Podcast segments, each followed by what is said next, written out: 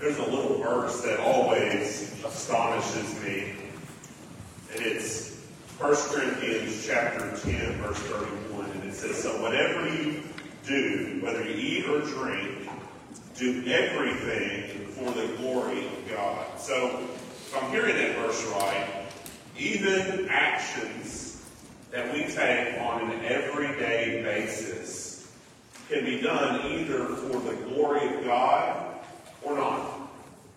Eating and drinking, something as small and as average and everyday can be done for the glory of God. Building off of what Cody reminded us earlier about New Year's resolutions and how we can be praying for the Lord's help to bring change and resolution into our life.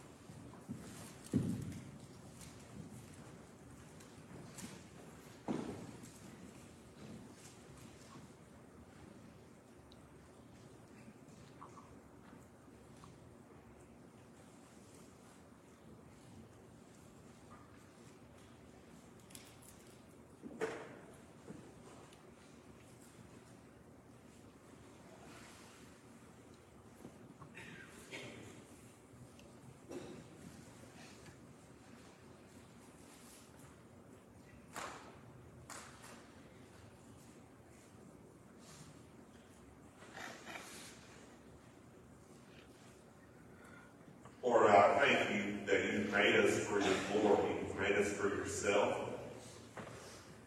Continue to restore us to that glory that you've made us for. Help us to see our lives in light of you.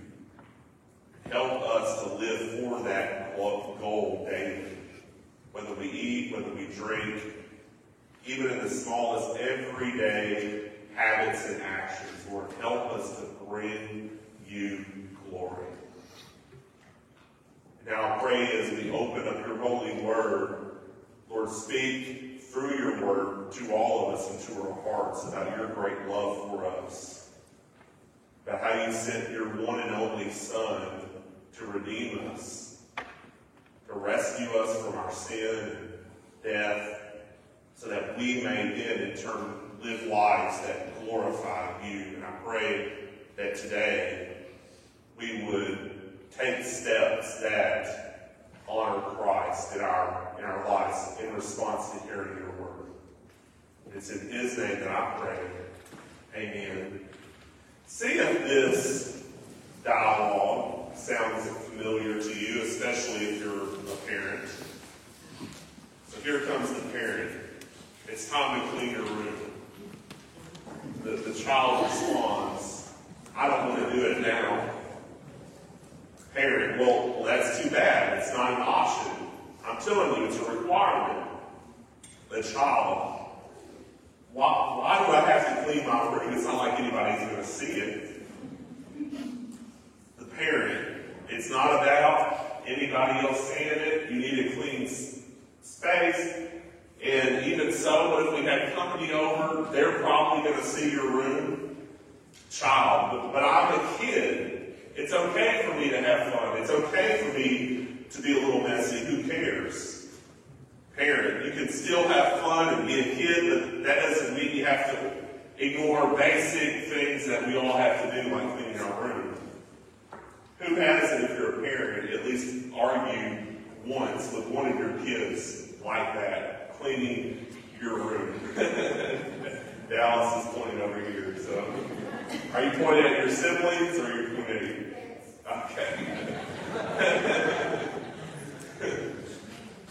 so we recognize that argument because it's it's so familiar. In the book of Malachi, in the Old Testament, there's actually a series of six arguments with God, where God argues with his people, Israel, just like that, as if he were their parent, arguing with a child. And today, we're going to start a new sermon series called Arguing with God through the book of Malachi. God argues with his people not just to respond to their rebuffs and their arguing. He actually argues back to communicate his vast love for them. So that's what our goal is in this sermon series, to hear God give a clear argument about how much he absolutely loves us. So I want to invite you to turn with me to the book of Malachi. Malachi is easy to find because it's the last book in the Old Testament. So if you can find Matthew in the New Testament and just go one book back, then you're going to find Malachi. And we're going to hear the first argument that Israel has with God. This is verses 1 through 5 in Malachi. A pronouncement. The word of the Lord to Israel through Malachi. I have loved you, says the Lord. Yet you ask, How have you loved us? Wasn't Esau Jacob's brother? This is the Lord's declaration. Even so, I love Jacob, but I hated Esau. I turned his mountains into a wasteland and gave his inheritance to the desert jackals. Though Edom says we have been devastated, we will rebuild the ruins. The Lord of armies says this, they may build, but I will demolish. They will be called a wicked country and the people the Lord has cursed forever. Your own eyes will see this, and you yourselves will say, The Lord is great, even beyond the borders of Israel. This is God's holy word. So from the get-go, we hear how Malachi isn't speaking for himself. He is a prophet or a messenger delivering a message from God to his people. In fact, the name Malachi means my messenger. So this wasn't his idea. This was God speaking through this prophet Malachi. About 150 years prior to this, there was one of the most climactic and traumatic episodes that happened in the Old Testament. And that was when God sent the nation of Babylon to go and to conquer his people, Israel, in Judah. They carried off a lot of the people into exile where they stayed for 70 long years. Jerusalem lay in ruins a lot of people died. It felt like the world was ending for the people of Israel. But God hadn't forgot about his promises.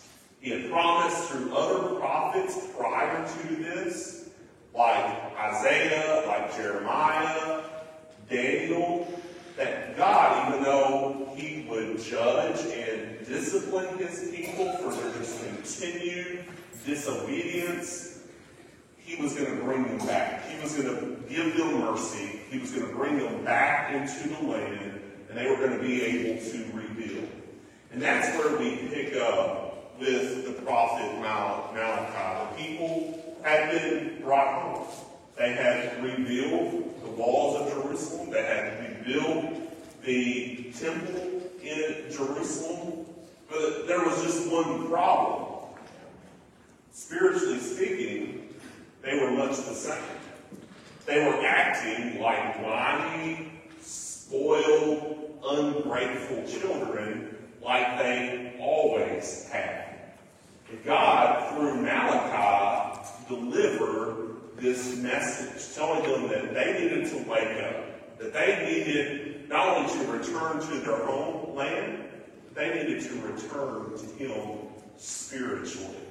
And that's what the book of Malachi is about. It's Him declaring the love of God, but them arguing back with God, and giving excuses about why they didn't have to obey God the way that Malachi was talking about, at least. So he begins by speaking these words, I'm sure surprising words to the people of Israel because of how distant they were from God, how disobedient they were being from God. And he starts out just declaring, just clearly, I have loved you, says the Lord.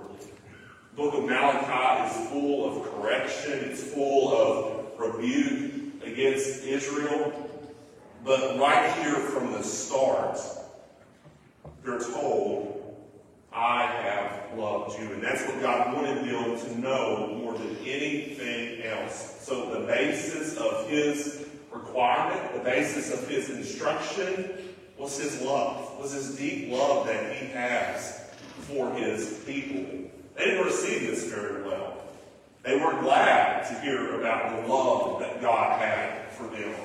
Because immediately they pushed back on this. How have you loved us, God? We don't believe you, God. How have you loved us? Even though God had loved him so well for centuries and centuries, more than they could think or ask, more than they could really imagine. They pushed back, basically saying, Prove it, God.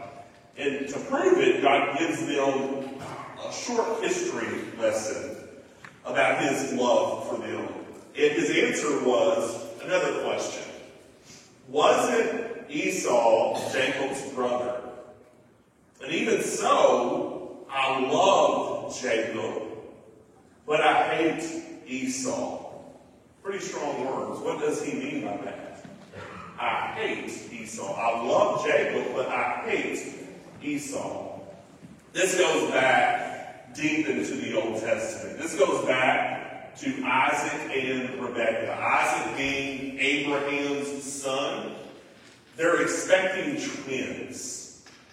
And inside, even from inside the mother's womb, there is a war going this was all foreshadowed and, and prophesied. And as the, the twin boys were, were born, um, the, the younger was grabbing at the heel of the older, showing how one day he would supplant Jacob, the younger, would supplant the older boy named Esau, and how God had chosen Jacob for a special purpose to carry on the covenant promises that he had given to Abraham, that he had given to Isaac and Jacob in a way that Esau wouldn't.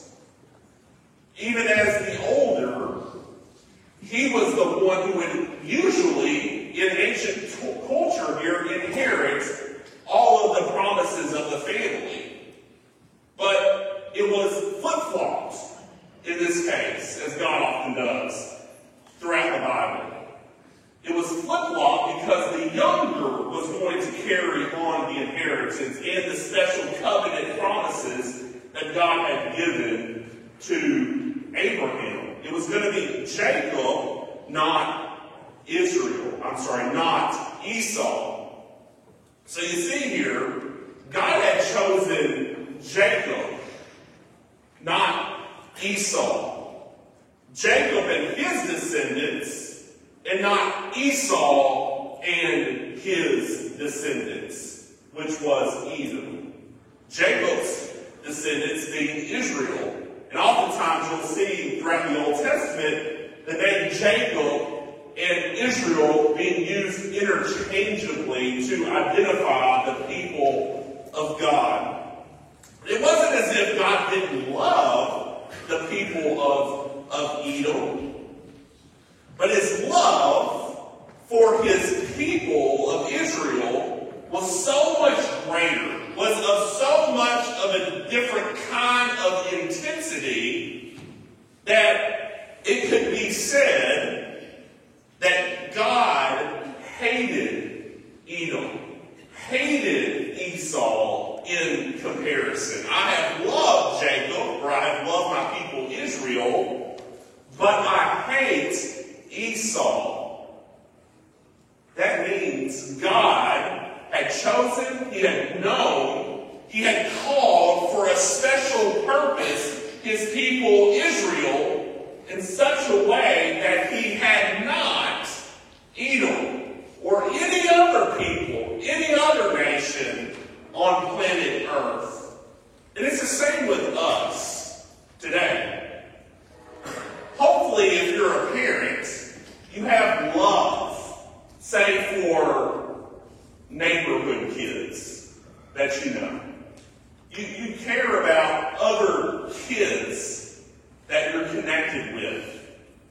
But your love for them is in no comparison to the intensity of love that you have for your very own children. It's like, it's like that. It's the same with God. He, he loves his own people as his own in a special way. He has love for all people, but there's an intensity of love for his very own children that is, is different in kind toward any other people. In verses 3 through 5, God goes on goes on to demonstrate how this was true during Malachi's time. Remember how I said that Babylon, about 150 years prior to this, had attacked and demolished Israel? Then God allowed them and, and, and brought them to the land and helped them to rebuild their city and he started to give them a life again. Well, in verses 3 through 5, God reminds Israel of this, his love and compassion, his purpose that he had for them. And then he turns to Edom. He turns to Esau and his descendants. And he says, look at them. Compare the grace and favor that I have given you because, simply because I've chosen you for a special purpose, because you are my own, you belong to me. Look at how I rebuilt you, but then look at Edom. Verse 3 I turned his mountains into a wasteland and gave his inheritance to the desert jackals. And then God goes on to talk about how Edom was continually even more rebellious against him. How they had turned away from him and completely rejected their creator, God. So it wasn't as if Edom didn't deserve this punishment that God gave him. But the point that God was making was, look, Israel, I have loved and disciplined you like a father does his children. Yes, you went through a painful trial, a time that was terrible for you, but the reason why was because I loved you. Was because you went away from me. You were devastated. Now I want you back.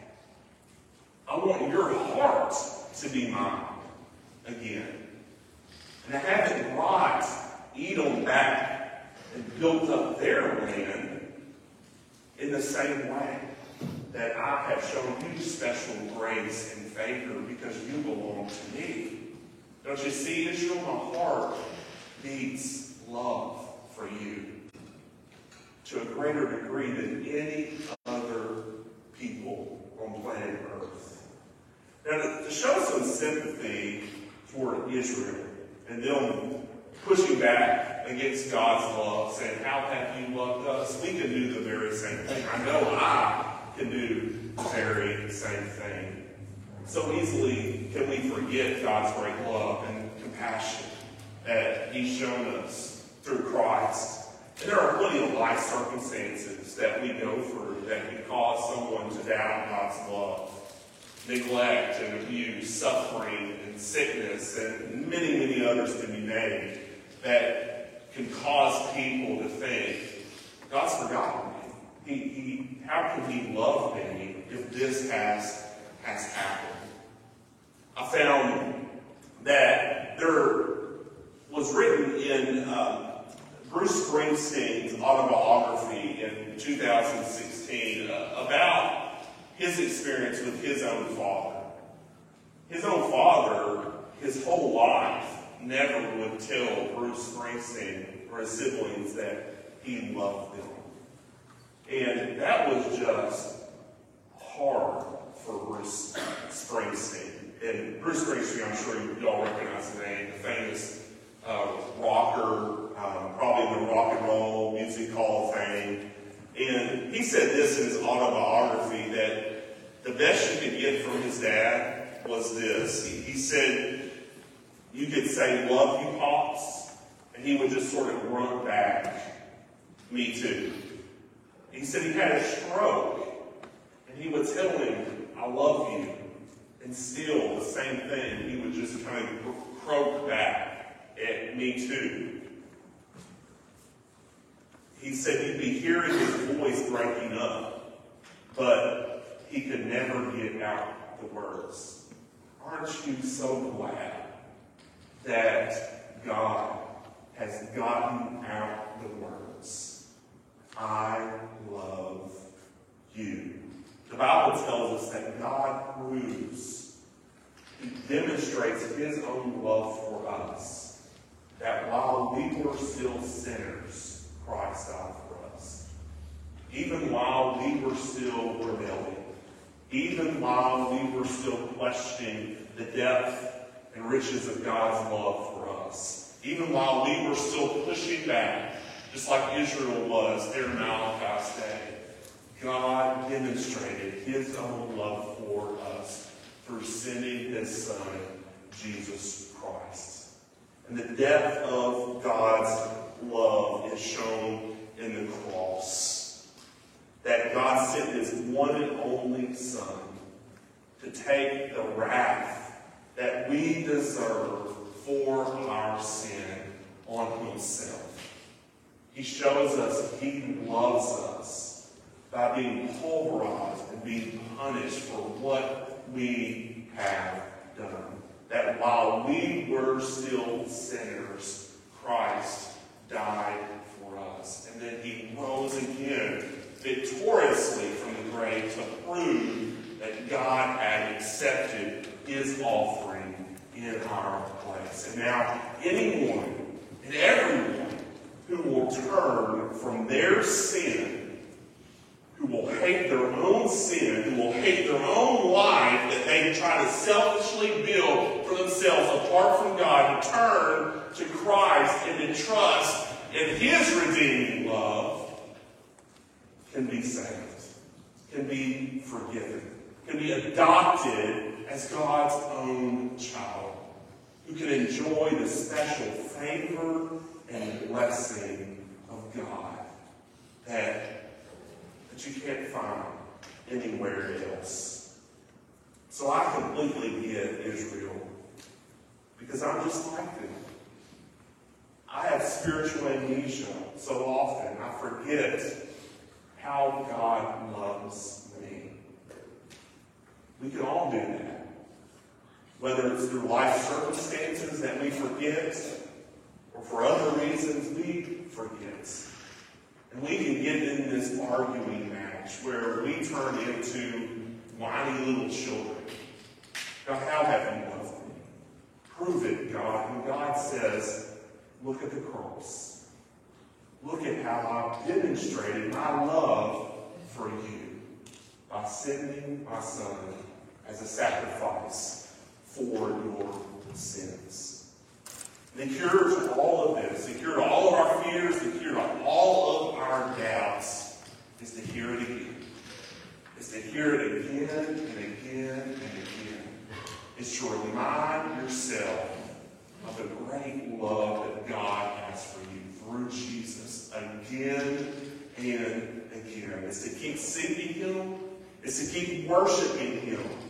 And it's in Him, Jesus, that you will know for sure that God loves me.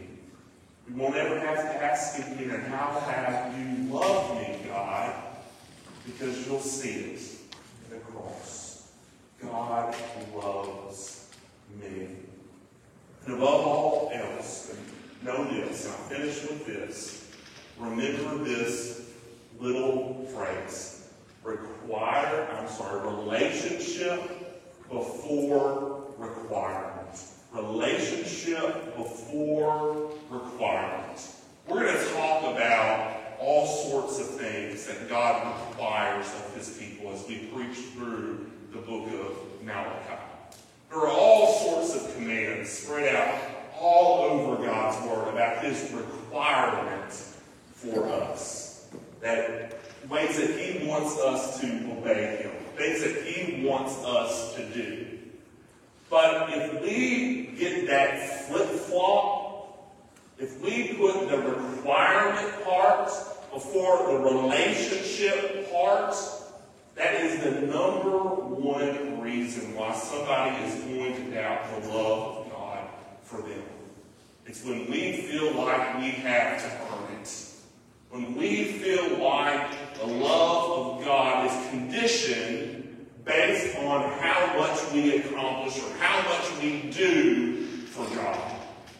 We have to put the relationship, what Christ has done, to bring us into a right relationship with God first, and then, when that load has been taken off of our back, it's then in joy and freedom can we start to live like God wants us to live. But if we think we have to just grind it out, if we think that, that if we mess up, then God's going to desert us, if we live in guilt and fear and shame because we put the requirement part first the before relationship part, we're just going to be miserable. And we're going to be constantly basing how much we get done as what it means to be loved by God. There's going to be limits to our view of the love of God, if that's the case. But if we see Jesus first, if we put Him first and what He did for us on the cross, we're going to see that God's love for us has no bounds. God's love for us is free. Because God loves us because He loves us. He doesn't love us based on who we are, but He loves us based on who He is. Maybe that needs to be your prayer today. God, remind me of your great love for me. Help me to get this right. Help me to put relationship before requirements. And then let it be settled in my heart that I know you love me. And from that freedom, then start to obey. Start to love God back. Start to cherish Him more. Let's go to Him. Father, thank you so much for the depth and magnitude of your love for us. The great love that you had for us, demonstrated to us on the cross of Jesus Christ. Lord, help us to see that. Lord, just beat it brains about what Jesus has done, so that we won't ever forget it again, and help us to have assurance in Him. Help us to love Him. Help us to cherish Him. Help us to start to obey and to serve You through Him. Lord, if there's somebody here that doesn't have that relationship, with you. Lord, if it is your will, Lord, I pray that today they would believe. Lord, I, I, I pray, Lord, that they would, for the first time, see Jesus and really what he has done for them.